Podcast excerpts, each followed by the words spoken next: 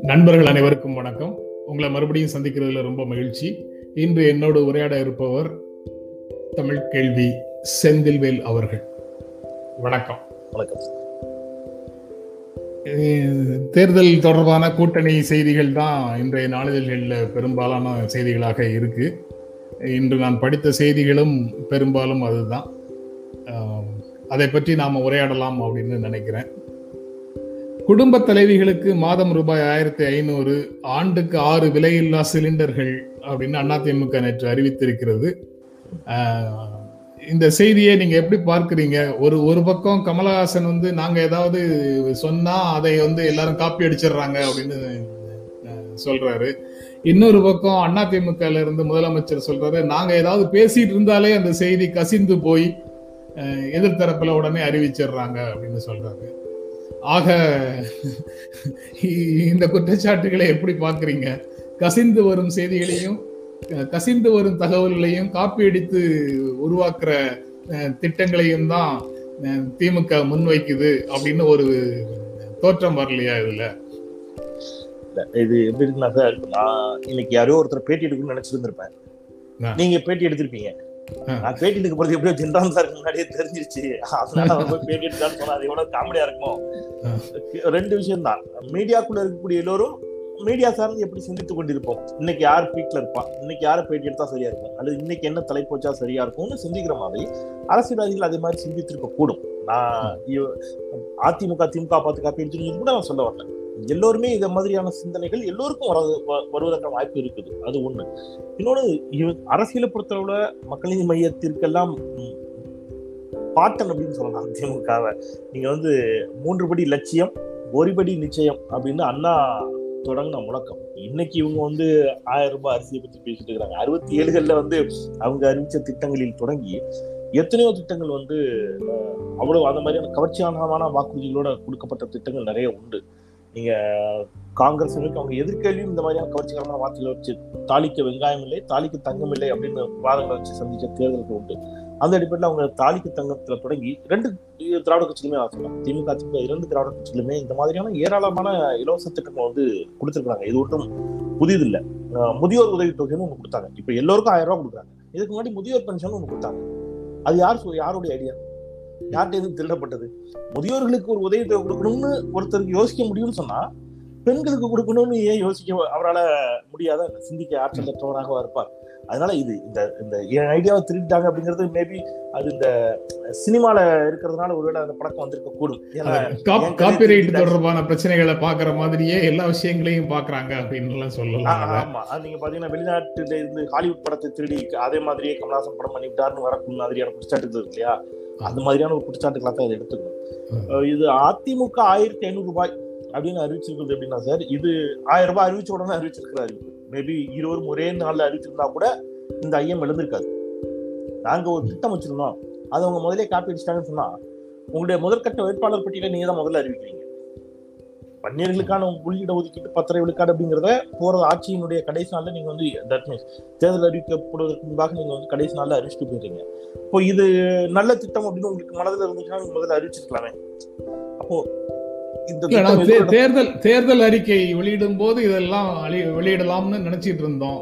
அப்படி ஒரு வாய்ப்பு இருக்காதா இல்ல சொல்லலாம். இது இது என்ன வேணாலும் சொல்லிக்கலாம்னு வைங்களேன். ரெண்டு விஷயங்கள் தான். இப்போ ஏற்கனவே வந்து இலவச ஸ்கூ நம்ம மானியத்துடனான ஸ்கூட்டி அப்படின்னு ஒரு ஸ்கீம் அறிவிச்சாங்க. அந்த திட்டம் என்ன ஆயிடுச்சு அப்படிங்கிற கேள்வி இருக்கு. உங்களுக்கு நல்லா நினைவு இருக்கும்னு நினைக்கிறேன் சார். மதுரையில வந்து தமிழ் அன்னைக்கு ஒரு பெரிய சிலை வைக்கப்படும் அப்படின்னு சொல்லி ஜெயலலிதா அவர்கள் ஒரு வாக்குறுதி கொடுத்திருந்தார். அப்புறம் பத்திரிகையாளர்களுக்கு இன்னும் நல்லா நினைவு இருக்கும். என்னுடைய நினைவு சரியா இருந்தா வியாழக்கிழமை நினைக்கிறேன். அவர் இரண்டாவது முறையாக ஆட்சி வருகின்ற போது நான் ரெண்டாயிரத்தி பதினொன்றில் ஆட்சிக்கு பொறுப்பு சொன்னார் பத்திரிகையாளர்களால் உங்களை சந்திக்க முடியலையே அப்படின்னு சொன்னபோது வியாழக்கிழமை வியாழக்கிழமை நான் வந்து உங்களுக்கு கண்டிப்பாக என்ன செய்வேன்னாரு பத்திரிகையாளர்கள் சந்திப்பேன்னாரு இப்படி கொடுத்த வாக்குறுதிகள் எல்லாம் நம்ம வந்து பட்டியல் போட்டோம் அதே மாதிரி இன்றைக்கு அவர்களுடைய கூட்டணி இருக்கக்கூடிய கட்சி கொடுத்த வாக்குறுதிகள் அப்படின்னு பார்த்தீங்கன்னா ஆண்டுக்கு இரண்டு கோடி பேருக்கு வேலை. கொடுத்துட்டாங்களா? கருப்பு பணத்தை ஒழிப்போனாங்க ஒழிச்சிட்டாங்களா? கள்ள பணத்தை ஒழிப்போனாங்க ஒழிச்சிட்டாங்களா? மேக் இன் இந்தியா திட்டம் சொன்னாங்க. டிஜிட்டல் இந்தியா திட்டம் சொன்னாங்க. அதெல்லாம் எந்த அளவுல இருக்குது? கங்கையை தூய்மைப்படுத்துவதற்கு ஒதுக்கப்பட்ட பல்லாயிரம் கோடி ரூபாய் பணம் என்ன ஆச்சு? இப்படி பல கேள்விகள் இருக்கிறது. அப்போ இங்க பொறுத்தளவுல இரண்டு திராவிட கட்சிகளும் சில வாக்குறுதிகளை கொடுத்துருக்குறாங்க. சிலதை நிறைவேற்றவும் செஞ்சிருக்கிறாங்க. இப்போ எனக்கு தெரிஞ்சு நைன்டி பர்சன்டேஜ் நிறைவேற்றிருப்பாங்க சில வாக்குறுதிகள் அவர்கள் நிறைவேற்றாமல் போன வாக்குறுதிகளும் உண்டு. இப்போ அந்த பக்கம் திமுக மீது இரண்டு ஏக்கர் நிலம் எல்லோருக்கும் சொன்னாங்க. பட் அவங்களால அதை சாத்தியப்படுத்த முடியல. சில ஆயிரம் பேருக்கு கொடுக்க முடியும். அதற்கு மாற்றாக அவங்க வேற ஒரு ஸ்கீம் அப்புறம் கொடுத்தாங்க. வேற சில திட்டங்களை வந்து அவங்க நடைமுறைப்படுத்துறாங்க. இப்படி வந்து இரண்டு பக்கமும் இருக்கிறது. ஆனால் இந்தியாவினுடைய மற்ற மாநிலங்களை ஒப்பிடுகின்ற பொழுது தமிழகத்துல இந்த மாதிரியான திட்டங்கள் எப்பொழுதுமே இரண்டு திராவிட கட்சிகளும் அதில் முன்னோடியாகத்தான் இருந்திருக்கிறார்கள். ஆனால் யார் அதிகமாக நிறைவேற்றியிருக்கிறார்கள் அப்படிங்கிறது இருக்கு இல்லையா? அதை நினைவில் வைத்துக் கொள்ள வேண்டிய பொறுப்பு மக்களுக்கு தான் இருக்குது. நம்ம சொன்னோம்னா நமக்கு அரசியல் முத்திரைகளும் அது மக்கள் பொறுப்பு. இன்னொரு மாஸ்டர் ஸ்ட்ரோக் மாதிரி அவர் சிஎம் நேற்று செய்தியாளர் சந்திப்பில் சொன்னது அம்மா மக்கள் முன்னேற்ற கழக பிரமுகர்கள் இங்கு இணையலாம் அப்படின்னு ஒரு கால் கொடுக்கிறது. அது தினகரன் தனியாக போட்டியிடுவதற்கான பணிகளை செய்துட்டு இருக்கும்போது இரட்டை இலை சின்னம் வேண்டும் என்றால் இங்கே வாருங்கள்னு கூப்பிடுற மாதிரி ஒரு அஹ், அறைகூவலை அழைப்பை விடுக்கிறார். அதை எப்படி பாக்குறீங்க இல்ல சார் அது இந்த அறைகூல் புதிதல்ல இல்ல. அவங்க தொடக்கத்துல இருந்தே கொடுத்துட்டு இருக்காங்க எப்போ வந்து அந்த ஸ்பிளிட் எடப்பாடி பழனிசாமியும் முரண்பட்டு டிடி தினகரனுக்கும் எங்களுக்கு சம்மந்தம் இல்லைன்னு இபிஎஸும் ஓபிஎஸும் கரம் கொடுத்தார்களோ அப்பொழுது இருந்து அவங்க என்ன செய்யறாங்கன்னா யார் வந்தாலும் நீங்க அந்த எம்எல்ஏக்கள்லயே வந்து இருபத்தி மூன்று பேர் போய் பார்த்தாங்க. முதல்ல. அப்புறம் அதில் ஒருத்தர் வந்து இணைந்தார். அப்புறம் சிலர் ஆதரவு தெரிவிச்சாங்க. அந்த மாதிரி பார்க்கின்ற பொழுது யார் வந்தாலும் அமமுகவிலிருந்து வந்தால் நாங்கள் நிச்சயமா இணைத்துக்கொள்ளும் அப்படின்னு சொன்னாங்க. அதே மாதிரி அமமுகவில் சென்ற பலரையும் அவர்கள் இணைத்துக்கொள்ளவும் செய்திருக்கிறார்கள். அது தேர்தல் நேரத்தில் அதை இன்னும் கொஞ்சம் சத்தமா சொல்லியிருப்பாங்க. அவங்க வேட்பாளர்களாக வருவாங்களா அது அதுதான். அது அது மில்லியன் டாலர் கேள்வி. ஏன்னா இரட்டையில சின்னம் இருக்குது. நீங்க எத்தனை பேர் கொடுத்துருவீங்க தொகுதி ரெண்டாயிரம் மூவாயிரம் தொகுதி இல்ல. இருநூற்றி முப்பத்தி நாலு தொகுதி தானே இருக்குது. இப்ப இருநூற்றி முப்பத்தி நான்கு தொகுதிகளில் நீங்கள் கூட்டணிக்கு எவ்வளவு கொடுத்துருக்கீங்க? ஆல்ரெடி பாஜகவுக்கு கொடுத்தாச்சு மற்றவங்களுக்கு எவ்வளோ எவ்வளவு கொடுத்துருக்கீங்க தேமுதிக பேச்சுவார்த்தை நடந்துட்டு இருக்கு. இப்ப நீங்க வந்து இவர்களுக்கெல்லாம் கொடுத்த போக நீங்க எவ்வளவு போட்டிடுவீங்க அப்புறம் அஇஅதிமுகவுக்குள்ளேயே நீங்க வந்து ரெண்டு அணி இருக்குது இல்லையா ஓபிஎஸ் அணி இபிஎஸ் அணி. ஸோ அவங்களுக்கு நீங்க அஹ், சரிபாதியா ஷீட் ஷேரிங் கொடுத்தாகணும் ஓபிஎஸ் ஆதரவாளருக்கு இப்ப நீங்க இங்கிருந்து எடப்ப டிடிவி தரப்பிலிருந்து ஒருவர் அதிமுகவுக்குள் வருகிறார் என்றால் அவர் எடப்பாடி அந்த மீதம் இருக்கக்கூடிய சீட்டை பிரிக்கிறாங்கல்ல அதுல எடப்பாடி தரப்புல இருந்து பிரிக்கிற சீட்டை அவருக்கு கொடுப்பாங்களா? இல்ல ஓபிஎஸ் தரப்புல இருந்து பிரிக்கிற பங்கு அவருக்கு கொடுப்பாங்களா? இந்த கேள்வி நீங்க அதிமுக வேட்பாளர்கள்ல இப்படி இரண்டு பிரிவு இருக்குதா? அதை பற்றி பேசலாம். அந்த செய்தியும் இருக்குன்னு நினைக்கிறேன். கண்டிப்பா அந்த அந்த அந்த சிக்கல் எழ தொடங்கி இருக்கிறது. அதை அதை மறைக்க முடியாது அதை மறுக்கவும் முடியாது. ஏன்னா அவரவருடைய ஆதரவாளர்கள் நிச்சயமாக அவரைத்தான போய் பார்ப்பாங்க. மாவட்டத்துக்குள்ள எல்லா கட்சியும் இருக்கும் நான் சொல்லி அதிமுக இது கொஞ்சம் தலைமையிலே இருக்கிறதுனால நம்ம பேசும் பொருளா இருக்குது திமுக எல்லா கட்சியிலுமே இப்ப மாவட்ட அளவுல எடுத்துக்கிட்டீங்கன்னா மாவட்ட செயலாளருக்கு வலிமையான ஒருத்தர் இருப்பாரு. அதே தொகுதியில ஒருத்தர் அமைச்சரா இருப்பாரு. அவர் மாவட்ட செயலாளரா இல்லாம இருக்கலாம். ஸோ அமைச்சர் ஆதரவாளர்னு ஒருத்தர் இருப்பாரு. மாவட்ட செயலாளர் ஆதரவாளர்னு ஒருத்தர் இருப்பாரு. இரண்டு அணிகள் இருப்பாங்க. மோதல் இருக்கும். யாருக்கு சீட்டு கிடைக்குது அப்படிங்கிற பிரச்சனைகள் இருக்கும். இப்போ இர- இரண்டு தரப்பையும் குளிர்க்க வேண்டிய பொறுப்பு வந்து தலைமைக்கு இருக்கும். இங்க தலைமையே இரண்டா இருக்குங்கிறது தான் பிரச்சனை. ஸோ அதனால திமுக கூட்டணியில மார்க்சிஸ்ட் கட்சிக்கு ஆறு தொகுதிகள் ஒரு மூன்று கட்சிகளுக்கு தலா ஒரு தொகுதி. திமுகவுக்கு தமிமன் அன்சாரி கருணாஸ் ஆதரவு அவங்களும் ஆளுக்கு ஒரு தொகுதி கேட்டிருக்கிறாங்கங்கிற செய்தி. இது போன்ற செய்திகள் வந்து திமுக கூட்டணியில இருக்கு. நீங்க வந்து ஆறு ஆறு தொகுதிகள் கொடுத்தாச்சு நாலு கட்சிகளுக்கு. இதன் பிறகு என்னென்ன தொகுதிகள் என்பதை இறுதி செய்ய வேண்டும். அதுல வந்து ஒரு சுமூகமான தீர்வு எட்டப்பட வேண்டும். இது எல்லாம் எவ்வளவு தூரம் ப- சுமூகமாக நடக்கும் அப்படின்னு நீங்க நினைக்கிறீங்க? பொதுவா இந்த தி- இரண்டு இடதுசாரிகளை பொறுத்தளவு ஒரு தன்மை உண்டு. எல்லோருமே அதை வந்து ஒரு நமக்கு விமர்சன பார்வையோட அல்லது கேலியாக கூட அது விமர்சனம் சிபிஐக்கும் சிபிஎம்க்கு என்ன வித்தியாசம் அப்படின்னா சிபிஐ விட கூட ஒரு தொகுதியாவது வாங்கிடணும் அப்படிங்கிறதா சிபிஎம். வேற பெரிய இரண்டுக்குமான இரண்டு கம்யூனிஸ்டுகளுக்குமான வித்தியாசம் இல்லை அப்படிங்கிற ஒரு பார்வையை கிண்டலா அரசியல் நோக்கம் வைப்பது உண்டு ஆனால் இம்முறை அந்த மாதிரி இல்லாம இருவருக்கும் ஆறு தொகுதிகள் அப்படின்னு நீங்க மற்றவர்களுக்குமே ஆறு ஆறு தொகுதிகள் அப்படின்னு. அதற்கான காரணங்களை திமுக தரப்புலையும் சொல்லிட்டாங்க. விடுதலை சொல்றாங்க.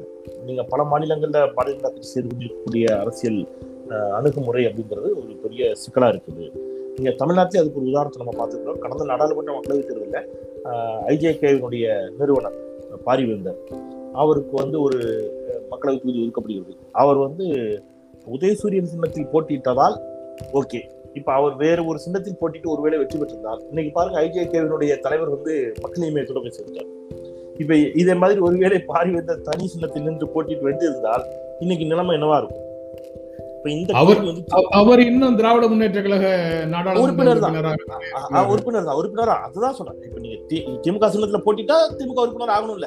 அதனால இப்ப அவரால் போக முடியல. இப்போ அவர் தனி சின்னத்தில் நின்று ஒருவேளை வெற்றி வெற்றி பெற்றிருந்தால் நிச்சயமா என்ன செய்திருக்கப்படும்? இந்த மாதிரி ஏதாவது நடந்திருந்துச்சுன்னா அது ஒரு பெரிய சிக்கலை வந்து இந்த கூட்டணிக்கு ஏற்படுத்தும். அதுல வந்து திமுக ரொம்ப கவனமாகவும் தெளிவா இருக்காங்க ஒன்று. இன்னொன்று தனி சின்னத்தில் போட்டியிடக்கூடிய கட்சிகள்.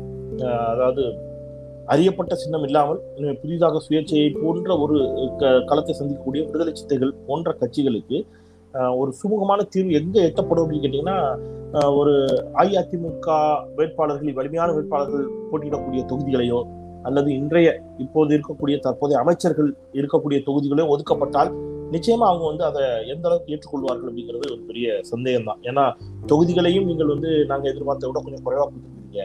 அப்போ தொகுதியாவது நாங்க கேட்ட தொகுதி கொடுங்க. எங்களுக்கு நாங்கள் வலிமையாக இருக்கக்கூடிய தொகுதிகளை கொடுங்க.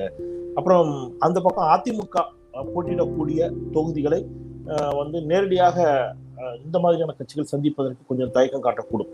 ஏன்னா அவங்களுடைய அதிகார பலம் பணபலம் போன்றவற்றை எதிர்கொள்வதில் இவங்களுக்கு பெருத்த சிக்கல் இருக்கும்.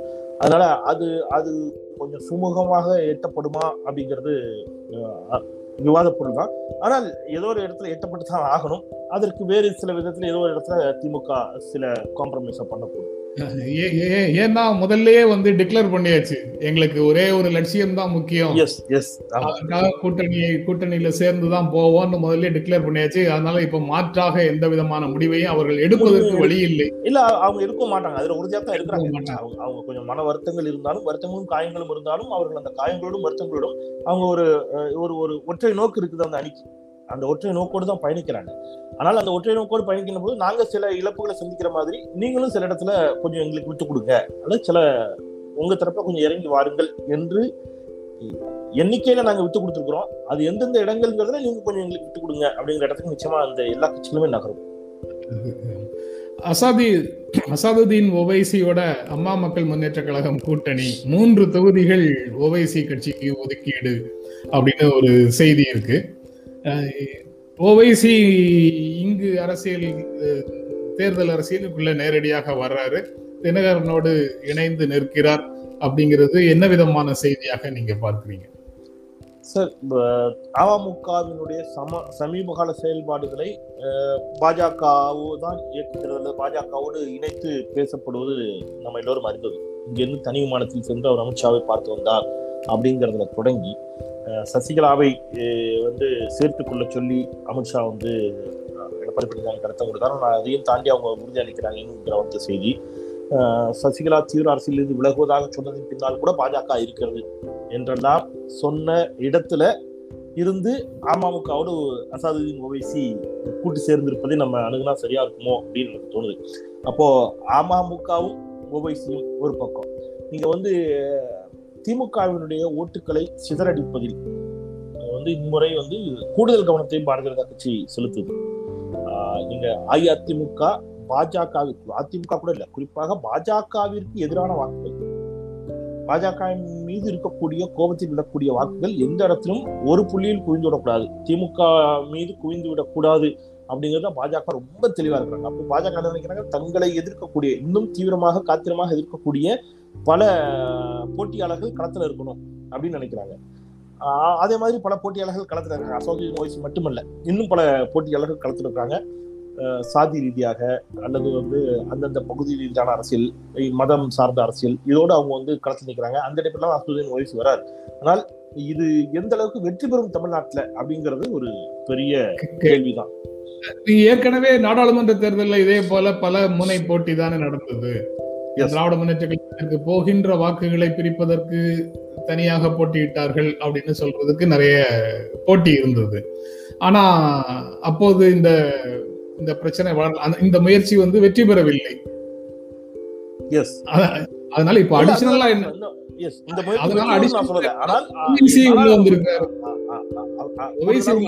இஸ்லாமியர்களுடைய ஓட்டை அவர்களால பிரிக்க முடியுங்கிற ஒரு நம்பிக்கையில இந்த முயற்சி நடக்கிறதாக. பார்க்கலாம். ஆனா தமிழ்நாட்டுல சார் இஸ்லாமியர்கள் அப்படிங்கறத நம்ம வந்து மற்ற மாநிலங்களைப் போலவே இங்க அணுக முடியுமா அப்படிங்கறத மாற்றுக்கத்திற்கு இங்க வந்து மற்ற மாநிலங்களை விட இங்கு பொதுவாகவே தமிழகம் இன்னும் கூட கொஞ்சம் அரசியல் தெளிவுள்ள மாநிலமாக இருக்கிறது. இஷ்யூ பேஸ்டாக அந்த தேர்தலில் எது இஷ்யூவோ அதை மனதில் வைத்து தான் மக்கள் வாக்களிக்கக்கூடிய மனநிலையில் இருக்கிறாங்க. சாதி கடந்து மதம் கடந்து அவங்க பார்க்கக்கூடிய பார்வை அப்படிங்கிறது இருக்குது. நான் இதற்கு பலமுறை வந்து எடுத்துக்காட்டாக சொல்றது அப்படிங்கிறது ஒரே அணியிலே பார்த்தீங்கன்னா இப்போ நீங்கள் திமுக அணிலையும் ஒரு இஸ்லாமிய கட்சி இருக்கும் அதிமுக அணிலையும் ஒரு இஸ்லாமிய கட்சி இருக்கும். ஆனால் அந்த தேர்தலில் ஒரு இஷ்யூ பிரதான இஷ்யூன்னு ஒன்று இருக்கும். அதை வச்சு தான் அவங்க வந்து வெற்றி பெறுவது தோல்வியடைதுன்னு இருக்கும். இப்போ நீங்கள் பார்த்தீங்கன்னா இந்த பக்கம் இருந்த மனிதநேய மக்கள் கட்சி வந்து தட் மீன்ஸ் பேராசிரியர் ஜவஹர்லால் சட்டப்பேரவைக்கு செல்ல முடியவில்லை. அந்த பக்கம் அதிமுக கூட்டணியில் இரட்டலையில் போட்டிருந்ததால இன்னொரு பக்கம் வந்து தமிழ் அன்சாரி சட்டப்பேரவைக்கு கடந்த தேர்தலில் சென்றார். இந்த மாதிரி நம்ம வந்து வே- இஸ்லாமிய வேட்பாளர்கள் அல்லது இஸ்லாமியர்கள் அதிகமாக இருக்கக்கூடிய பகுதியில் அவர் நிற்கிறார்கள் என்ற காரணத்துக்காகவே அந்த ஓட்டு மொத்தமாக போயிடுமா அப்படிங்கிறதுல சில மாற்றுக்கருத்து இருக்கு இன்னொன்று இங்கே இருக்கக்கூடிய உருது பேசும் இஸ்லாமியர்கள் தமிழ் பேசும் இஸ்லாமியர்கள் அப்படிங்கிறதுல இருக்கக்கூடிய அந்த பார்வையும் சேர்த்து ஒவைசியை இங்க இருக்கக்கூடிய இஸ்லாமிய இயக்கங்களும் இஸ்லாமிய தலைவர்களுமே கடுமையாக விமர்சிக்கிறார்கள். மிக கடுமையாக விமர்சிக்கிறார்கள். மற்ற ஸ்டேட்ல இருக்கக்கூடிய அளவிற்கு இங்க நிலைமை இல்லை. இங்க இருக்கக்கூடிய இஸ்லாமிய கட்சிகள் இயக்கங்கள் அந்த பார்வையில தெளிவா இருக்கிறாங்க. தமிழ்நாட்டை பொறுத்த வரைக்கும் க- அமைப்புகளுடைய பெயர்ல வந்து தாழ்த்தப்பட்டவர்கள் பட்டியலின மக்களுக்கான அமைப்புன்னு பெயர்கள் இருக்கலாம். இஸ்லாமியர்களுக்கான அமைப்புகளாக பெயர்கள் இருக்கலாம். முஸ்லிம்ங்கிற பெயர் வந்து அந்த அமைப்புக்குள்ள இருக்கலாம். ஆனா அவர்களுடைய செயல்பாடு பொதுத்தளத்துல தான் பெரும்பாலும். இருக்கு அவங்கதான் பொது பிரிவினருக்கான இடஒதுக்கீட்டை பத்தி பேசுறாங்க. ஈழம் சார்ந்த ஒரு போராட்டம் வந்து அவங்க வந்து கலந்துக்கிறாங்க. அவங்க சிஏவுக்கு எதிராக மட்டும் போராடுறது இல்ல இப்ப அவங்களுடைய எல்லா பொது பிரச்சனையும் அவங்களுடைய அவங்க வந்து கலந்து நிக்கிறாங்க நான் வந்து எல்லா கட்சிகளையும் சொல்றேன். குடும்ப அணு உலைக்கு எதிரான போராட்டமா அவங்க கலந்து நிக்கிறாங்க. கதிராமங்கலமா அவங்க வந்து நிக்கிறாங்க. எங்களுக்கு என்ன அப்படின்னு தண்ணி நிக்கிறாங்க இப்ப இந்த பார்வை வந்து இந்த இந்த சமூக நீதி கட்சிகளோடு சேர்ந்து இணைந்து பயணிக்கக்கூடிய ஒரு போக்கு அப்படிங்கிறது தான் இருக்கிறது. ஓய்சிக்கு இந்த அரசியலே தமிழகத்தில் நடைபெற்று கொண்டிருக்கக்கூடிய அரசியலே புரிஞ்சிருக்கும் அப்படிங்கிறது வந்து பெரிய கேள்வி. அதனால ரொம்ப ரொம்ப புரிஞ்சிருக்கலாம் அது வந்து அவர்களுக்கு பொறுக்காமல் அதை சிதறடிப்பதற்காக அந்த முயற்சிகளை செய்வாங்க. இருக்கலாம். ஆனா ஆனா சார் இதற்கு முன்பு நடைபெற்ற ஒரு சட்டப்பேரவை தேர்தலில் வாணியம்பாடி தொகுதியில பதினோராயிரம் வாக்குகள் வரை அவர் வாங்கியிருக்கார். ஓவைசி போட்டியிட்டு வாணியம்பாடியில வாக்குகள் வந்து சிதறடிக்கப்பட்டிருக்கிறது. நீங்க அஹ், என்னுடைய நினைவு சரியா இருக்கும் என்று சொன்னால் நிலோஃபர் கபில் வெற்றி பெற்ற அந்த தேர்தல் நினைக்கிறேன். சோ தினகரன் அணியில இருக்கிறாரு. ஓவைசி வந்து இஸ்லாமியர்களுடைய வாக்குகளை பிரிப்பதற்கான முயற்சின்னு சொல்லலாம். தினகரனுக்கு எங்கிருந்து வாக்குகள் வரும்? அது அதிமுகவினுடைய வாக்குகளை பிரிப்பவராகத்தானே அவர் இருப்பாரு. இல்ல சார் தினகரனுடைய வெற்றி அவங்க அதிமுகவுடைய வாக்குகளை பிரிக்கக்கூடியவராக தான் நிச்சயமா இருப்பார். அது மாற்றுக்கிறது இல்லை. ஆனால் ஆர்கே நகர்ல தினகரன் பெற்ற வெற்றி அப்படிங்கறத நம்ம கவனத்தில் எடுத்துக்கொண்டு தினகரன் வேறு அது வேறு. அது வேறு தினகரன் தான். அன்னைக்கு இருந்த நிலைமையும் வேறு தான் ஆனால் ஒரு முயற்சி தானே? எடுத்து பார்க்கலாம் அப்படிங்கிற இடத்துக்கு நகர்வாங்க. வேற ஆப்ஷனே இல்லாத பொழுது ஒரு வழியே இல்லாத பொழுது எல்லா விதமான முயற்சிகளையும் எடுத்து பார்க்கக்கூடிய இடத்துக்கு அவங்க நகர்றாங்கிறதுக்கான உதாரணம் அது. ஆர்கே நகரில் ஆன்டி பிஜேபி மூடு தான் அவரை வெற்றி பெற வைத்தது. இஸ்லாமியுடைய வாக்குகள் தான் அவரை பெருவாரியாக வெற்றி பெற வைத்தது. அப்படிங்கறதான் கலை யதார்த்தம் அப்ப அதுல இருந்து அவங்க என்ன நினைக்கிறாங்கன்னா ஆன்டி பிஜேபி அப்படிங்கிற இடத்துல யாரையும் கொண்டு வந்து நிறுத்துவாங்க. டிடி நிறுத்துவாங்க. ஸோ மக்கள் நீதிமன்ற கூட்டணியிலையும் தொகுதி பங்கீடு முழு- நிறைவடைந்ததுங்கிற செய்தி இருக்குது. சமத்துவ மக்கள் கட்சிக்கு நாற்பது தொகுதி ஐஜேகேக்கு நாற்பது தொகுதிகள். மீதி எல்லாத்துலயும் மக்- மக்கள் நீதி மையம் போட்டியிடுகிறது. இந்த செய்தியை எப்படி பார்க்குறீங்க? அதாவது இப்ப நீங்க பாருங்க ஐஜேகேவிற்கு நாற்பது தொகுதி சமத்துவ மக்கள் கட்சிக்கு நாற்பது தொகுதி.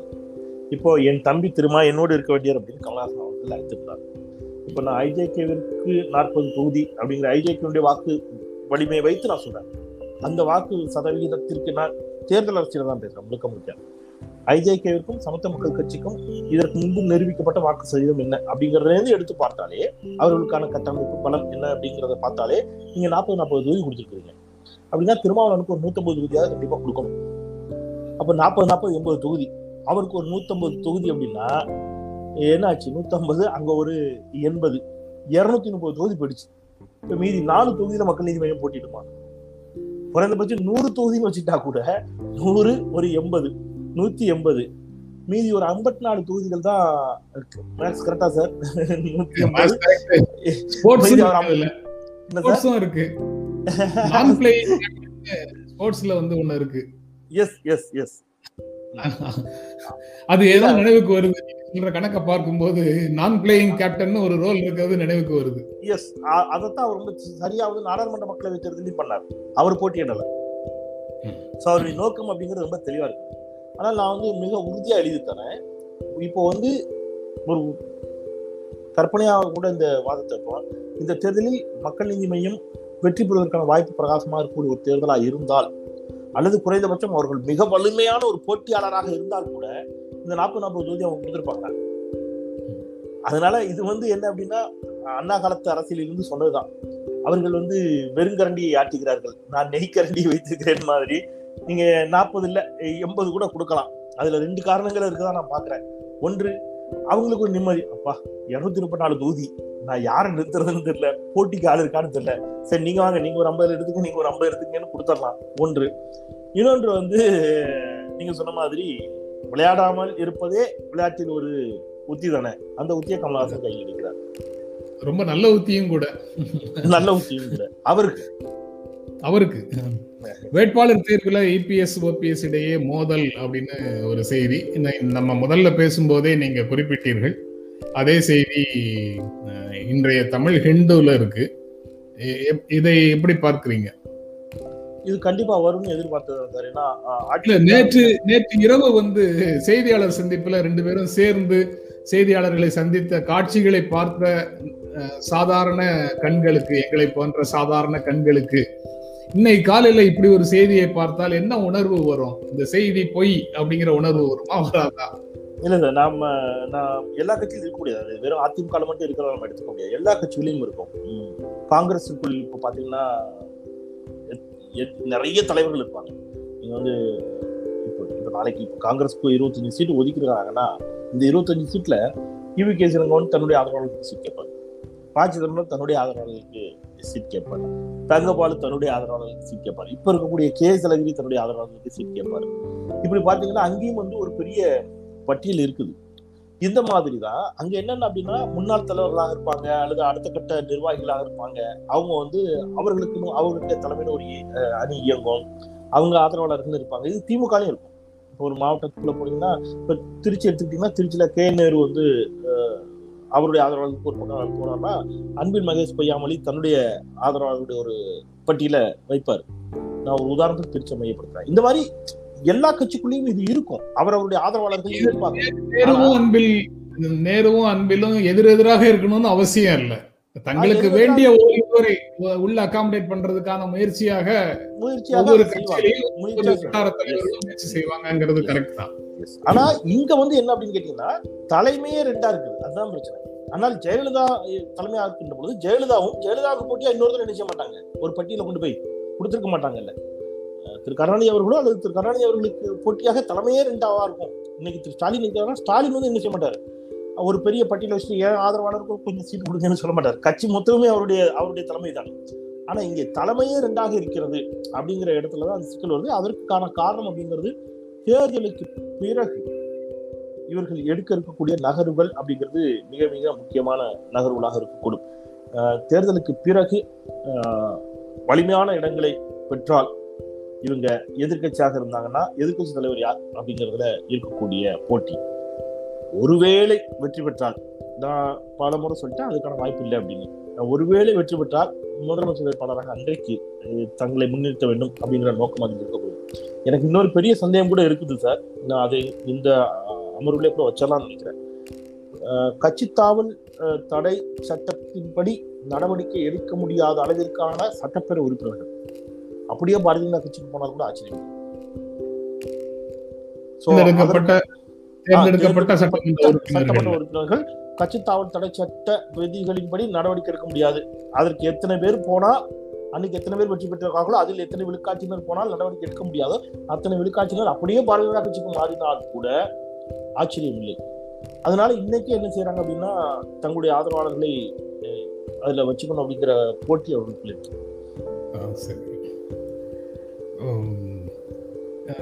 இல்லை பாண்டிச்சேரியில் அஸ்ஸாமில் பாரதிய ஜனதா கட்சி கேரளாவில் இடதுசாரி மேற்கு வங்கத்தில் திரிணாமுல் காங்கிரஸ் தமிழ்நாட்டில் திமுக கூட்டணி ஆட்சி அமைக்கும்னு டைம்ஸ் நவ் சி ஓட்டர் கருத்து கணிப்பில் தகவல்னு ஒரு செய்தி இருக்கு. கருத்து கணிப்புகளுக்கு கூடுதல் முக்கியத்துவம் கொடுக்க வேண்டியது இல்லை அப்படின்னு நினைச்சாலும் கிட்டத்தட்ட அது வந்து பொதுமக்களுடைய மனநிலையை பிரதிபலிக்கிற மாதிரி இருக்கு அப்படிங்கிற ஒரு உணர்வும் வருது. அதை நீங்க எப்படி பார்க்குறீங்க? அது இது கவனமா சொல்லப்படுற ஒன்று. தமிழ்நாட்டில் திமுக ஆட்சி பெற முடியும் எல்லோருக்கும் தெரிஞ்சது மேற்கு மமதா பானர்ஜி வலிமையாக இருக்கிறார் தான் அதே மாதிரி கேரளாவில் மீண்டும் இடதுசாரிகள் வருவார்கள் அப்படிங்கிறது அந்த ஒன்று. அசாம் வந்து பேசுபொருள் அசாமில் பாஜக வந்தால் ஆச்சரியம் இல்லை. ஆனால் இதில் பேசுபொருள் என்னன்னா புதுச்சேரி தான். புதுச்சேரியில் பாரதிய கட்சி வெற்றி பெறும் அப்படிங்கிற ஒரு கருத்து திருப்பி திருப்பி திருப்பி திருப்பி வைக்கப்படுவது அப்படிங்கிறது என்ஆர் காங்கிரஸையும் அவங்க அவங்க அணியில வச்சிருக்கிறதாக சொல்றதுனால இல்ல என்ஆர் காங்கிரஸ் நேற்று இதுலயே நான் இன்னொரு செய்தி நம்ம பேச போறோம் நம்ம பேசுவோம்னு நினைக்கிறேன். அதுல வந்து இன்றைக்கு நாளிதழில் வந்த செய்தி. நேற்று இரவு தான் வீடியோ கால்ல பேசி அவர் வந்து முடிவு அஹ், முடிவா இருக்கு. அதற்குள்ள நீங்க எப்படி பாஜக ஆட்சின்னு அதற்கு முன்பாகவே எடுக்கப்பட்ட கருத்து கணிப்பு நேத்து- பழைய பழைய அணி பழைய பாரதிய ஜனதா கட்சி அணியில அவர் இருந்தாருங்கிற நம்பிக்கை இல்லை இடையில ஒரு வார காலமாக அவர் சித்தர் சொல் கேட்டு போயிருந்த காலத்தை அவர். நீங்க அவர் இல்லை நான் பாஜக கூட்டணியில் இல்லை என்று சொல்லப்பட்ட காலகட்டத்தில் எடுக்கப்பட்ட கருத்து கணிப்பு. நான் பாஜக கூட்டணி இல்லை என்று ஒருவர் சொன்ன காலகட்டத்தில் எடுக்கப்பட்ட கருத்து கணிப்பு கருத்து கணிப்புல பாஜக வந்து பாஜக கூட்டணின்னு கூட அவங்க போடல. தலைப்பு எப்படி போடுறாங்கன்னா பாஜக ஆட்சி அமைக்கணும்னு போடுறாங்க. அது எப்படி சாத்தியமாகும்? அப்படிங்கிற கேள்வி வந்து ஒரு பெரும் கேள்வி. மேபி மற்ற மணிப்பூர் கோவா கர்நாடகத்தை போல ஆட்சி அமைக்கும் என்று சொல்லியிருந்தா கூட நம்ம வந்து சரி அதற்கு வாய்ப்பு இருக்குது. தேர்தலுக்கு பிறகு மொத்தமாக ஹோல்சேலாக என்னன்னு பேசி ஒரு ரேட் பேசி மொத்தமாக அதை பண்ணியிருந்தாங்க பண்ணக்கூடும் அப்படின்னு கூட யோசிச்சுக்கலாம். ஆனால் தேர்தலுக்கு முன்பாக நீங்கள் முதலமைச்சர் அப்படின்னு சொன்னாங்க. நீங்கள் எல்லா நம்ம இப்போ நீங்கள் ஒன்றும் இல்லை. நீங்கள் அதிலே பாருங்கள் வெஸ்ட் பெங்கால் யார் வெற்றி பெறுவான்னு கருத்து கணிப்பு அப்படின்னு நம்ம இப்போ கேட்டிங்கன்னா நான் கட்சி பேரை கூட சொல்ல மாட்டேன். நான் என்ன சொல்லுவேன்னா மமதா பானர்ஜி அப்படின்னு சொல்லுவேன் கேரளால பினராயி விஜயன் சார் அப்படின்றேன் தமிழ்நாட்டுல இல்ல ஸ்டாலின் வெற்றி பெறுவார்னு சொல்றாரு. நீங்க பாஜகன்னு விட்டுருங்க. புதுச்சேரியில தலைமை. பாஜக யார் முதலமைச்சர் வேட்பாளர்? முதலமைச்சர் வேட்பாளரை யாரையும் முன்னிறுத்தாம தலைவர் யாருன்னே தெரியாத ஒரு கட்சி. நீங்க வந்து ஆட்சி அமைக்கணும்னு எல்லா கருத்து சொல்வது அப்படிங்கிறது பல கேள்விகளையும் சந்தேகங்களையும் கண்டிப்பா எழுப்புது. மக்களை மென்டலி தயார்படுத்துறாங்களா அப்படிங்கிற கேள்வி எனக்கு. அதான் அடுத்த செய்தி தான் இதற்கான விடை வந்து அடுத்த செய்தியில தான் வருது. அதை நீங்க ஏற்கனவே சொல்லிட்டீங்க. வீடியோ கால்ல அமித்ஷாவோட நடந்த பேச்சுவார்த்தை என்ஆர் காங்கிரஸ் பாரதிய ஜனதா கட்சி உடன்பாடு இறுதியாகிறது. முதல்வர் வேட்பாளர் ஆகிறார் ரங்கசாமி அப்படின்னு அந்த செய்தி சொல்லுது. ஏற்கனவே இந்த கருத்து கணிப்பு எடுத்துக்க எடுத்துக்கொண்டிருந்த சீசன்ல கூட பாரதிய ஜனதா கட்சி தொடர்ந்து சொல்லிக்கிட்டே தான் இருந்தது. என்ஆர் என்ஆர் வந்து எங்க கூட தான் இருக்கிறாரு அவர் வெளியில போகல அப்படின்னு சொல்லிக்கிட்டே தான் இருந்தது. அதை வந்து இப்போ அபிஷியலா அமித்ஷாவோடு பேசியதற்கு பிறகு சொல்றாங்க. எங்க கூட்டணி ஜெயிச்சா என்ஆர் தான் முதல்வர் அப்படின்றதையும் அவங்க சொல்லியிருக்கிறதாக அந்த செய்தி சொல்லுது. ஏற்கனவே பேசிட்டு வந்து கடந்துடலாமா? இதுல எதையும் சொல்லணுமா நீங்க? இல்ல இது- இதுல எனக்கு ஒரு ஒரு செய்தி மட்டும்தான். எங்க கூட்டணி வெற்றி பெற்றால் அஹ், என்ஆர் காங்கிரஸ் தலைவர் தான் வந்து முதலமைச்சர் அப்படின்னு சொன்னா நீங்க இதுல இதுல நமக்கு உணர்த்தக்கூடிய செய்தி அப்படிங்கிறது என்ஆர் காங்கிரஸ் கட்சியினுடைய பெயர். அதோடு பாஜக கூட்டணி. அந்த அந்த ஒரு செய்தி தான். அத பாஜக ஆட்சி அமைக்க வேண்டும் அப்படிங்கிறதுக்காக காங்கிரஸோடும் கூட்டணி வைத்துக் கொள்ளக்கூடிய அவர் காங்கிரஸாகத்தான் இன்னைக்கு இன்னைக்கு தன்னையும் அடையாளப்படுத்துகிறார். காங்கிரஸாகத்தான் அவர் வந்து அடையாளப்படுத்துகிறார் காங்கிரஸ்காரராகத்தான் அவர் அடையாளப்படுகிறார். சோ அவரோடு கூட்டணி இருந்தாலும் பரவாயில்லை. ஆட்சி அதிகாரத்தை கைப்பற்ற வேண்டும் அப்படிங்கிறதுக்கு பாஜக நான் Pinarayi hits out at Shah as a kids of campaign அப்படிங்கிற செய்தி. நேற்று பினராயி விஜயன் தன்னுடைய பிரச்சாரத்தை தொடங்கி இருக்கிறார். அதற்கு முந்தின நாள் வந்து அமித்ஷா அந்த பகுதியில் வந்து பேசிட்டு போயிருக்கிறது. ஒரு மத்திய உள்துறை அமைச்சருக்கு தகுதியான வார்த்தைகளை அவர் பேசவில்லைன்னு நேற்று பேசும்போது பினராயி விஜயன் சொல்லியிருக்கிறாரு. அப்படின்னு அந்த ஹிண்டுல வந்திருக்கிற செய்தி அதை சுட்டி காட்டுகிறது நீங்க எப்படி பார்க்குறீங்க? தொடக்கத்துலேருந்து கேரளாவில் ரொம்ப வலிமையா அந்த வாதங்களை வச்சுட்டு வராங்க. ஆனால் கேரள அரசியல் அப்படிங்கிறது எல்டிஎஃப் வெர்சஸ் யூடிஎஃப் அப்படின்னு இருந்த அரசியல் இன்னைக்கு எல்டிஎஃப் எஸ்எஃப் பிஜேபி என்று விமர்சிக்கப்படுவது இருக்கு இல்லையா? அந்த மாற்றத்தை நம்ம உன்னிப்பாக உன்னிப்பா கவனிக்கணும்.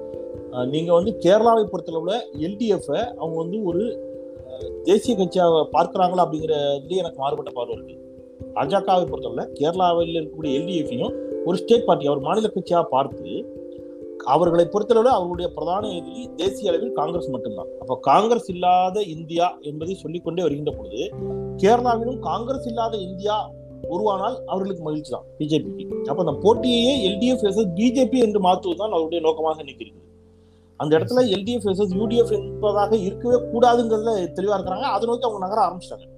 இது தெரிந்தோ தெரியாமலோ அந்த அரசியல் களத்து தமிழ்நாட்டுல அதுதான் நான் சொல்றேன் தமிழ்நாடு இது எல்லாவற்றிற்கும் முன்னோடி மாநிலம். இன்னைக்கு வரைக்கும் திமுக வந்து தன்னுடைய ஐடியாலஜிக்கல் எதிரியாக அவங்க பிஜேபி விமர்சித்தாலும் களத்தில் அவங்க சொல்றது எடப்பாடி பழனிசாமி தான் விமர்சித்துக் கொண்டே இருப்பார் ஸ்டாலின்.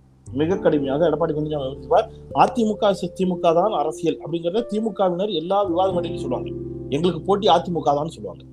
ஜெயலலிதா மறந்து விட்டார் அப்படிங்கிறதுக்காக அவங்க வந்து தங்களுடைய போட்டியாளரை மோடியா மாற்ற மாட்டாங்க. சோ இங்கே அதுல தெளிவா இருக்கிறாங்க. போட்டியாக கூட பாஜகவை வைத்து விடக்கூடாதுங்கிறத இருக்கக்கூடிய திராவிட கட்சிகளுக்கு களத்துல வந்து எல்லா தொகுதிகள்லயும் யூடிஎஃப் தானே யூடிஎஃப் தான் இருக்குது. பட் இருக்கு. பட் இப்போ இந்த நாட்கள்ல உண்டான ஹீட் வந்து அவரை அப்படி பேச சொல்லி இருக்குது அல்லது அதை ஊடகங்கள் இப்ப இங்கேயுமே பேசினார். இப்ப இங்கேயுமே வந்து திமுகவை குறித்த கடுமையான விமர்சனங்களை பிரதமர் வைத்த பொழுது இதே மாதிரியான கடுமையான விமர்சனங்களை ஸ்டாலின் வைத்தார். பிரதமருக்கான தகுதியோடு நீங்கள் பேசுங்கள் அப்படின்னு ஒரு பிரதமரை போல பேசுங்கள் அப்படின்னு ஸ்டாலின் வந்து சுட்டிக்காட்டான் நீங்க பிரதமரை போல பேசுங்க கிட்டத்தட்ட அதே தான் அங்க வந்து அவர் வைத்திருக்கிறார். ஸோ பிரதமராகவும் உள்துறை அமைச்சராகவும் இருப்பவர்கள் என்ன மாதிரி தேர்தல் பிரச்சாரங்களில் வார்த்தைகளை பயன்படுத்த வேண்டும் அப்படின்றதுல ஒரு ஒரு ஒரு தலைமை கழக பேச்சாளர் இங்க சொல்லுவோம் தமிழ்நாட்டில். அந்த மனநிலையில இருந்து ஒரு பிரதமரும் ஒரு உள்துறை அமைச்சரும் பேசக்கூடாது அப்படிங்கிறத அவங்க எதிர்பார்க்குறாங்க. கேரள பினராயி விஜயனும் இங்க ஸ்டாலினும் வெஸ்ட் பெங்கால மமதாவும் எதிர்பார்க்கிறார்கள். இந்த இந்த தேர்தலில் அதுதான். அப்புறம் இன்னொரு முக்கியமான ஒரு செய்தி. Compensate those acquitted under UAPA they were illegally framed அப்படின்னு செயல்பாட்டாளர்கள் கோருவதாக ஒரு செய்தி ஹிந்துல இருக்கு. பல நூத்தி இருபத்தி ரெண்டு பேர் குஜராத்ல சூரத்ல யுஏபிஏ சட்டத்தின் கீழ் கைது செய்யப்பட்டவர்கள். நேற்று குற்றம் நிரூபிக்கப்படவில்லை அப்படின்னு நேற்று இல்லை சில நாட்களுக்கு முன்னால வெளியில் விட விடுவிக்கப்பட்டிருக்கிறார்கள். அவர்களுக்கு இத்தனை ஆண்டு காலம் கிட்டத்தட்ட இருபது ஆண்டு காலம் அவர்கள் சிறையில் இருந்ததுக்கு நீங்க காம்பன்சேட் பண்ணுங்க இழப்பீடு கொடுங்கன்னு அந்த கோரிக்கையை செயல்பாட்டாளர்கள் முன்வைக்கிறாங்க. இதை எப்படி பாக்குறீங்க ரொம்ப முக்கியமான ஒன்று சார். அவர்களுக்கு நன்றாக தெரியும். சட்ட ரீதியாக இது எதுவுமே நிற்காது வெற்றி பெறாது அப்படின்னு சொல்லி. அப்போ முழுக்க முழுக்க அரசை எதிர்த்து ஆட்சியாளர்களை எதிர்த்து கேள்வி கேட்பவர்களை மிரட்டுவதற்காகவே இன்னும் பல சட்டங்கள் களத்தில் நிற்கிறது. அதுல ஒண்ணுதான் யூஏபிஏ நம்ம இங்க உஃபான்னு சொல்றோம். இதே மாதிரியான வழக்கு தமிழ்நாட்டில் நீங்க எடுத்தீங்க அப்படின்னு சொன்னா விசாரணை கைதிகளாக இருக்கக்கூடிய இஸ்லாமியர்கள் தண்டனை கைதிகள் கூட இல்லை. விசாரணை கைதிகளாகவே இருக்கக்கூடிய இஸ்லாமியர்கள் ஏராளமான பேர் இன்னமும் சிறையில் வாடிக்கொண்டிருக்கிறார்கள் பல ஆண்டுகளாக. விசாரணை தான் நமக்கு இருக்கு. அவங்கள பெயில கொடுக்கறது இல்லை அவங்களுக்கு எதுவும் இதுவும் இது பண்றது இல்லை ஆனா இப்ப நீங்க இன்னொரு ஐந்து ஆண்டுகள் கழித்து அவங்களும் பத்து வருஷத்துக்கு மேல சிறையில் இருக்கக்கூடியவர்களா இருக்கிறாங்க. நீ நிரபராதி தான் வெளியில போயிட்டு சொல்லிடப்படும் இந்த பத்து ஆண்டு பதினைந்து ஆண்டு அவர்கள் சிறையில் இருந்ததை யார் ஈடுகட்டுவது அவருடைய இளமை அவருடைய ஆயுள் எல்லாமே போச்சு. அப்ப இது இது ஒரு மனித தன்மையற்ற மனித இனத்திற்கே எதிரான கொஞ்சம் கூட மனித உரிமைகளை மதிக்காத செயலாக தான் இதை நம்ம வந்து எடுத்துக்க முடியும். இது குஜராத்தில் இன்னும் அதிகமாக இருக்கிறது அப்படிங்கிறதுல ஆச்சரியப்படுறதுக்கு ஒன்றும் இல்லை. அங்கே நம்ம வேற என்ன எதிர்பார்க்க முடியும் அப்படிங்கிற கேள்வி தான் எழுகிறது. ஆனால் இதில் நீதிமன்றங்கள் என்ன- மாதிரியான நடவடிக்கை எடுக்கிறார்கள் அப்படிங்கிறத ரொம்ப வருத்தமாக இருக்கு. இன்றைக்கு சொல்லக்கூடிய இந்த நீதிமன்றங்கள் ஏன் இவ்வளவு உறுதியான கருத்துக்களை இதற்கு முன்பு சொல்வதில்லை? தாமதிக்கப்பட்ட நீதி அநீதி அப்படின்னு சொன்னா இந்த அநீதியை இடைத்தது யார் அப்படிங்கிற கேள்வியோட நம்ம இதை நான் தாமதமாக வழங்கப்படும் நீதி மறுக்கப்பட்ட நீதி அப்படிங்கிறது அநீதிங்கிற வார்த்தையை கூட பயன்படுத்துறேன். மறுக்கப்பட்ட நீதினா அநீதி. தானே அடுத்த செய்தியும் நீதிமன்றம் தொடர்பானதுதான் இடஒதுக்கீடு விவகாரம். அனைத்து மாநிலங்களும் பதிலளிக்க சுப்ரீம் கோர்ட் உத்தரவு அப்படின்னு ஒரு செய்தி. நீங்க வந்து அந்த ஐம்பது சதவீத இடஒது ஐந்து இடஒதுக்கீடு ஐம்பது சதவீதத்துக்கு மேற்படக்கூடாது அப்படிங்கிற மாதிரியான விஷயங்களுக்கு ஒரு கால ஓட்டத்தில் அது மீண்டும் மறுபரிசீலனைக்கு உட்பட வேண்டுமா வேண்டாமா? அப்படிங்கிற விவாதத்தை நீதிமன்றத்துக்குள்ள வச்சிருக்கிறாங்க. இந்த மராத்தி இடஒதுக்கீடு தொடர்பான பிரச்சனைகள்ல தொடங்கியதிலிருந்து. அதை அது தொடர்பாக எல்லா மாநிலங்களும் பதிலளிக்க வேண்டும். இது தொடர்பாகன்னு ஒரு உத்தரவை சுப்ரீம் கோர்ட் போட்டிருக்கு. ஏன் இது திரும்ப திரும்ப விவாதத்துக்குரிய விஷயமாக வருது அப்படிங்கிறது புரியல. நீங்க எப்படி பாக்குறீங்க சார் இடஒதுக்கீடு இனி வந்து நீங்க இடஒதுக்கீடு நூறு விழுக்காடு வழங்கினா கூட அது பயனுள்ளதாக இருக்குமா அப்படிங்கிறது எனக்கு மாற்றுக்கருத்து எல்லாம் தொடங்கிடுச்சு. ஏன் அப்படின்னு கேட்டால் நான் எந்த இடத்துல சொல்றேன் அப்படின்னா நீங்க எல்லா துறைகளும் தனியாருக்கு கொடுத்தாச்சு. எல்லாவற்றிலும் தனியாருடைய ஆதிக்கம். பொதுத்துறை நிறுவனங்கள் உங்களுடைய பங்குகள் எல்லாம் தனியாருக்கு கொடுக்கப்பட்டு கொண்டிருக்கிறது. எல்லாவற்றையும் தனியாராக ஆக்கிவிட்ட பிறகு நீங்க இடஒதுக்கீடு இருந்தால் என்ன இல்லாட்டி அதனுடைய பலன் யாருக்கு போகுது அப்படிங்கிற கேள்வி பெரும் கேள்வியா இருக்கிறது. ஆனாலும் இடஒதுக்கீடு அவசியம். அது அதுதான் அது அது அடிப்படை உரிமைன்னு வச்சுக்கோங்க. அந்த இடத்துல இருந்து நகர்கின்ற பொழுது இந்த எனக்கு நீதிமன்றத்தில் எனக்கு சில கருத்துக்கள் எனக்கு ரொம்ப வியப்பாகவும் ஆச்சரியமா இருக்கக்கூடிய கருத்து அப்படின்னா டாஸ்மாக் தொடர்பான வழக்குகள் நம்ம நிறைய பார்த்துருப்போம். உயர் நீதிமன்றத்தில் இந்த டாஸ்மாக் தொடர்பான வழக்குகள் போகின்ற பொழுதுலாம் நீதிமன்றம் ஒன்று அது அரசினுடைய கொள்கை முடிவு அதில் நாங்கள் தலையிட முடியாதுன்னு சொல்லுவோம். டாஸ்மாக் விவகாரம் அரசின் கொள்கை முடிவு அதில் தலையிட முடியாது அப்படின்னு சொன்னா அறுபத்தொன்பது விழுக்காடு இடஒதுக்கீட்டில் மட்டும் நீங்க எப்படி தலையிடுவீங்க? அது அரசின் கொள்கை முடிவு இல்லையா? மாநிலத்துக்கு அந்த அதிகாரம் இருக்கா இல்லையா? அப்ப நீங்க ஏன் அதுல தலையிடுறீங்க? இப்போ கொலிஜியம் சார்ந்த கேள்விகள் பல ஆண்டுகளாக விவாத பொருளாக இருக்கிறது. நீங்க வந்து ஏற்கனவே ஒரு முறை அது கடும் இதுவாக கூட ஆச்சு. கே- விமர்சனத்துக்குள்ளாகி விவாத பொருளாகி அதற்கான மாற்று ஏற்பாடுகள் செய்யலாமா என்ற இதெல்லாம் வருகின்ற பொழுது இல்லை கொலிஜியத்தில் அவங்க வந்து ரொம்ப ஸ்ட்ராங்காக அதில் நின்று நின்றுட்டாங்க அதை வைக்கிறாங்க. ஆனால் இன்றைக்கு உச்சநீதிமன்றத்தினுடைய நீதிபதிகள் உச்சநீதிமன்ற தலைமை நீதிபதிகளில் நீங்கள் வந்து உச்சநீதிமன்றத்தின் நீதிபதிகள் எடுத்தீங்கன்னு சொன்னால் இத்தனை ஆண்டுகளில் விடுதலை அடைந்து இத்தனை ஆண்டுகளில் இதுவரை உச்சநீதிமன்றத்தினுடைய உச்சநீதிமன்றத்தில் இருந்த நீதிபதிகள் ஐந்தே ஐவர் மட்டும்தான் தலித்துகள் வந்து போயிருக்கிறாங்கன்னு பார்த்தா அஞ்சு பேர் அஞ்சு தலித்துகள் மட்டும்தான் இதுவரைக்கும் அங்கே நீதிபதிகளாக இருந்திருக்க முடிகிறது. அப்போ நம்ம ஒரு பக்கம் பாபா சாஹேப் அம்பேத்கர் தான் இங்கே இந்தியாவுடைய இந்தியாவினுடைய ஏற்றினார் அப்படின்னு சொல்லிக்கிறோம். இன்னொரு பக்கம் ஐந்து த- பேர் தான் இதுவரைக்கும் தலித்துகள் நீதிபதி ஆயிருக்கிறாங்க அப்படிங்கிறதையும் நம்ம பார்க்க முடியாது. ஒரு குறிப்பிட்ட முற்பட்ட உறுப்பினர் தான் தொண்ணூறு விழுக்காடுகளுக்கு அதிகமாக இங்கே நீதிபதிகளாக இருக்கிறார்கள் அப்படிங்கிற செய்தி. ஹரிபரதாமன் போன்றவர்கள் இதை இதோட வைக்கிறாங்க. எத்தனை பேர் என்னென்ன சமூகங்கள் அப்படிங்கிற விவரத்தோட அவங்க வந்து வச்சு வாதிடுறாங்க. அப்போ எல்லா இடங்களிலும் இடப்பகிர்வு அப்படிங்கிறது எல்லா சமூகத்தினரும் வந்து சரியாக இருக்கணும். அதுதான் வந்து சரியான அதிகார பரவல் அது அதெல்லாம். அவர்களுக்கான உரிமைகளை வந்து நம்ம பரவலாக்குவது அப்படிங்கிறது. இந்த கேள்விகள் மீண்டும் மீண்டும் மீண்டும் மீண்டும் எழுவது அப்படிங்கிறது ரொம்ப ஒரு ஒரு நுகர்வு கலாச்சாரத்திற்குள் நாம் இன்னும் வேக வேக வேகமாக இந்த சந்தை பொருளாதாரத்திற்குள் நாம் வந்து பயணித்துக் கொண்டிருக்கிறோம் அப்படிங்கிறத தான் நமக்கு காட்டு இது ரொம்ப முக்கியமான இன்னொரு செய்தி. அரசினுடைய அறிக்கை நாடாளுமன்றத்தில் மக்களவையில் வைக்கப்பட்ட நிலைக்குழு அறிக்கை சொல்லுது. பாதிக்கும் பாதி அரசு பள்ளிகள் அது அங்கன்வாடிகள் குழாயில் வ- வரக்கூடிய குடிநீர்கள் குடிநீர் இல்லாமல் இருக்கின்றன அப்படிங்கிற அவலமான ஒரு நிலையை செய்தியாக சொல்லுது அந்த அறிக்கை. அதை ஹிந்துவில் போட்டிருக்கிறாங்க. ரொம்ப அடிப்படை தேவையாக குடிநீரை பற்றி நாம காலகாலமாக பேசிட்டு இருக்கிறோம். ஆனா இன்னும் பாதிக்கு மேல அரசு பள்ளிகள்ல மாணவர்களுக்கு குடிநீர் குழாய்கள் இல்லாம இருக்குது அப்படிங்கறத எப்படி பார்க்கிறது? இப்போ எடப்பாடி பழனிசாமி அவர்கள் சொன்னார் இல்லையா? ஆறு சிலிண்டர் கொடுப்போம் அப்படின்னு சொல்லி நம்ம ஒரு செய்தி பார்த்தோம். நீங்க ஆறு சிலிண்டர் கொடுப்பேன் என்று சொன்ன அரசாங்கம் தான் அடிப்படையிலான குழாய்களை அங்கன்வாடிக்கு கூட அமைத்து கொடுக்கல அப்படிங்கறதை நம்ம பார்க்கிறோம். இப்போ ஒரே இதுல ரெண்டு செய்தி நம்ம பேசியிருக்கோம் மக்கள் வந்து புரிந்து கொள்ள வேண்டிய செய்தி இதுதான். நீங்க அந்த செய்தியை கூட நான் இன்னொன்னு சொல்லணும்னு நினைச்சேன். நீங்க வந்து ஆறு சிலிண்டர் நீங்க இலவசமா கொடுக்க வேண்டாம். பெட்ரோல் டீசலுக்கு வந்து கொரோனா காலகட்டத்துல மாநில அரசு ஒரு வரி விதிச்சது.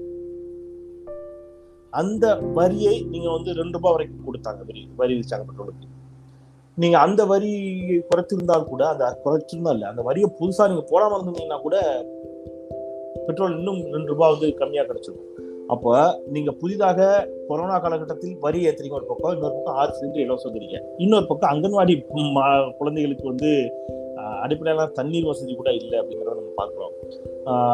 இந்த இப்படித்தான் இருக்கிறது. அங்கன்வாடியில் தண்ணீர் குழாய் கூட இல்லாத ஒரு நிலைமை ஒரு பக்கம் இருக்கிறது. இன்னொரு பக்கம் நம்ம வந்து நீட் தேர்வை எதிர்கொள்வதில் என்ன தயக்கம் மாணவர்களுக்கு? நம்ம மாணவர்கள் வந்து மாணவர்களை குற்றவாளிக்குள்ள ஏற்றம். தகுதி இருந்தா வரலாம். திறமை இருந்தா வரலாம். அவனுக்கு தகுதி இல்லைன்னா என்ன பண்றது? ஃபெயிலா போயிட்டான் ஃபெயிலா போன மாணவர்கள்லாம் இடஒதுக்கீடு இடஒதுக்கீடுல கொண்டு இப்படி எல்லாம் அபத்தமான குரல்களும் இன்னொரு பக்கம் நமக்கு வந்து கேட்டுக்கிட்டு எவ்வளவு முரண்பட்ட சமூகங்களுக்குள் நாம் இன்னமும் வாழ்ந்து கொண்டிருக்கிறோம் அப்படிங்கிறத எவ்வளவு ஏற்றத்தாழ்வு மிகுந்த ஒரு கல்வி முறை இருக்கிறது. அப்படிங்கிறத நம்ம மீண்டும் மீண்டும் உணர்த்தக்கூடியதாக இதெல்லாம் இருக்குது. இதெல்லாம் சமன் செய்யாம நம்ம வெறும் கவர்ச்சிகரமான வார்த்தைகளை வைத்து மக்களை எத்தனை நாளைக்கு ஏமாத்தணும்? நீங்க கவர்ச்சிகரமான வாசகங்களை சொல்லி எவ்வளவு நாளைக்கு ஏமாற்ற முடியும்னு சொல்றீங்க. ஆனா ச- பல சமூக ஊடகங்கள்ல இருந்து கிடைக்கக்கூடிய இன்னொரு புரிதல் நிகழ்ச்சியினுடைய இறுதி கருத்தாக அதை கேட்டுட்டு நிறைவு செய்யலாம். என்ன புரிதல் கிடைக்குதுன்னா அது ஏதாவது ஒரு சிக்கலை சமூகம் சந்திக்குதுன்னா இந்திய சமூகத்துல இன்று இருக்கக்கூடிய அனைத்து பிரச்சனைகளுக்கும் காரணம் பத்து ஆண்டுகளுக்கும் மேலாக ஆட்சியில இல்லாத எதிர்க்கட்சிகள் தான் காரணம். இன்று ஏதாவது நல்ல விஷயங்கள் நடந்திருந்ததுன்னா புதிய இந்தியாவுக்கான அறிகுறிகள் இருந்ததுன்னா அது முழுக்க முழுக்க நேற்று ஆட்சிக்கு வந்த நாங்களே காரணம். அப்படிங்கிறது தான். இன்றைய தாரக மந்திரம். அதை பற்றி என்ன நினைக்கிறீங்க?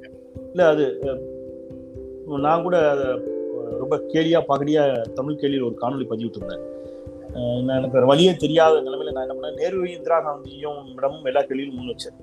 நேரு தான் பதில் சொன்னோம். நேரு தான் இந்திரா காந்தி தான் பதில் சொன்னோம். நேரு இந்திரா காந்தி எல்லா கேள்வியும் கேட்டேன். ஏன் எல்லை பிரச்சனைக்கு தீர்வு காணவில்லையா இந்திரா காந்திங்கிறது தொடங்கி ஏன் தீவிரவாதிகள் உள்ளே ஓடினார்கள். ஏன் புல்வாமாவில் தாக்குதல் நடத்தினார்கள் அப்படின்னு நாமளும் இன்னும் கொஞ்ச நாள் அப்படி மாற வேண்டிய தேவை கொண்டு போய் போகணும்னு எனக்கு தெரியல. என்கிட்ட எதுவும் இந்த கேள்வியும் கேட்காத. நீங்க வந்து உத்தரப்பிரதேசத்துல நினைக்கிறேன். ஒரு அமைச்சர் எம்பி ஐ திங்க் எம்பி அமைச்சரா? நம்ம சமூக இடத்துல பார்த்தோம். ஆஹ் நீங்க தானே குழந்தைங்களை பெத்துக்கிறீங்க.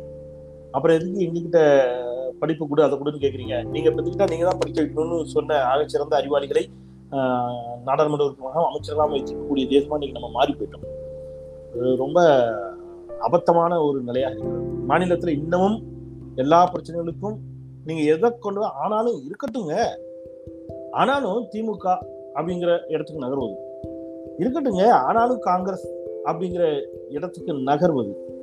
இதை சுட்டி காட்டுவதாலேயே அல்லது இதை சொல்வதாலேயே இதை இந்த விமர்சன பார்வை வைப்பவர்களுக்கு ஒரு அரசியல் முத்திரை குத்துவது அப்படிங்கிறது மிகுந்த அநாகரிகமான ஒரு போக்காக இருக்கிறது. அப்போ என்னன்னா இது இது இயல்பால நடக்கல. மிகுந்த தெளிவான தெளிந்த பார்வையோடு அவர்கள் அத்தனை பேரும் ஒரு தெளிவான நோக்கத்தோடு செய்கிறார்கள். அவர்கள் அத்தனை பேருக்கும் ஒரு மிக தெளிவான ஒரு நோக்கம் இருக்கிறது. அந்த நோக்கம் அம்பலப்பட்டு நிற்கிறது. அந்த நோக்கம் எப்படின்னா தேசிய அளவில் பாஜகவை வலிமைப்படுத்த வேண்டும் அப்படிங்கிறதும் மாநில அளவிலையும் பாஜகவை வலிமைப்படுத்த வேண்டும் அப்படிங்கிறது தான் திமுகவையும் காங்கிரஸையும் மட்டுமே இன்னமும் கேள்வி கேட்டுக் கொண்டிருப்பவருடைய பிரதான நோக்கம். அதான் மக்கள் மக்கள் மீது குற்றம் சுமத்த வேண்டும் என்றால் ஜனநாயகத்தின் மீது அக்கறை உள்ள செயல்பாட்டாளர்கள் மீது அல்லது ஊடகத்தினர் மீது குற்றம் சுமத்த வேண்டும் என்றால் அல்லது எதிர்க்கட்சி மீது குற்ற குற்றம் சுமத்த வேண்டும் என்றால் கடித்து கொதற வேண்டும்.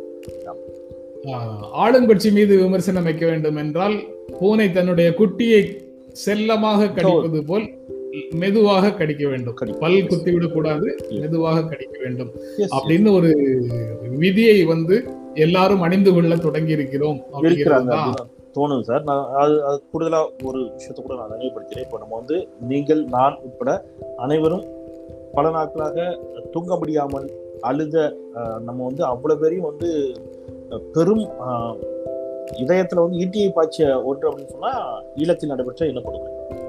நம்ம வந்து அதை நினைச்சு துடிச்சு துடிக்காதவர்கள் யாருமே இருந்திருக்க மாட்டாங்க.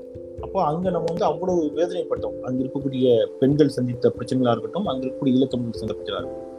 ஆனால் அதே மாதிரியான அளவிற்கு இல்லை என்றாலும் இங்கே பொள்ளாச்சியில் நூற்றுக்கும் அதிகமான நம்முடைய சகோதரிகள் பாலியல் வன்கொடுமைக்கு ஆளாக்கப்பட்டிருக்கா அப்படிங்கிற அதிர்ச்சி நமக்கு கிடைக்கும் செய்தி. ஈழத்தில் இருப்பவர்கள் நம் தொப்புள் கொடி நம் சொந்தங்கள். அவர்களுடைய வேதனைக்கு கண்ணீர் சிந்திய உயர்ந்த கரங்கள் கண்ணீர் சிந்திய கண்கள் அதே அளவிற்கான கண்ணீரை அதே அளவிற்கான வேகத்தோடு தங்களுடைய கரங்களை பொள்ளாச்சி சம்பவத்தில் இன்றைய ஆளும் அஇஅதிமுகவுக்கு எதிராக அந்த கரங்கள் உயர்த்தனவா அந்த கண்கள் அழுதனவா? அப்படிங்கிற கேள்வி இயல்பாக எழுகிறது.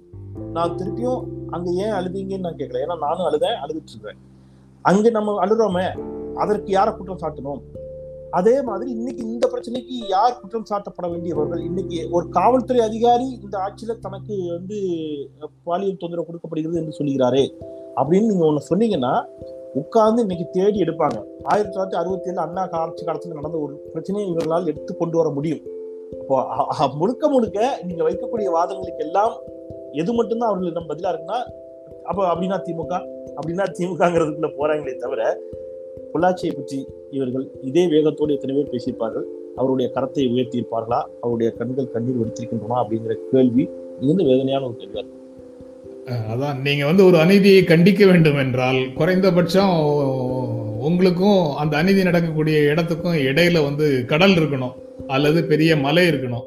அது இந்திய எல்லையில இல்லாத இன்னொரு நாடாக இருக்கணும். அப்படின்னா நாம வந்து வீரமாக கண்டிக்க முடியும்.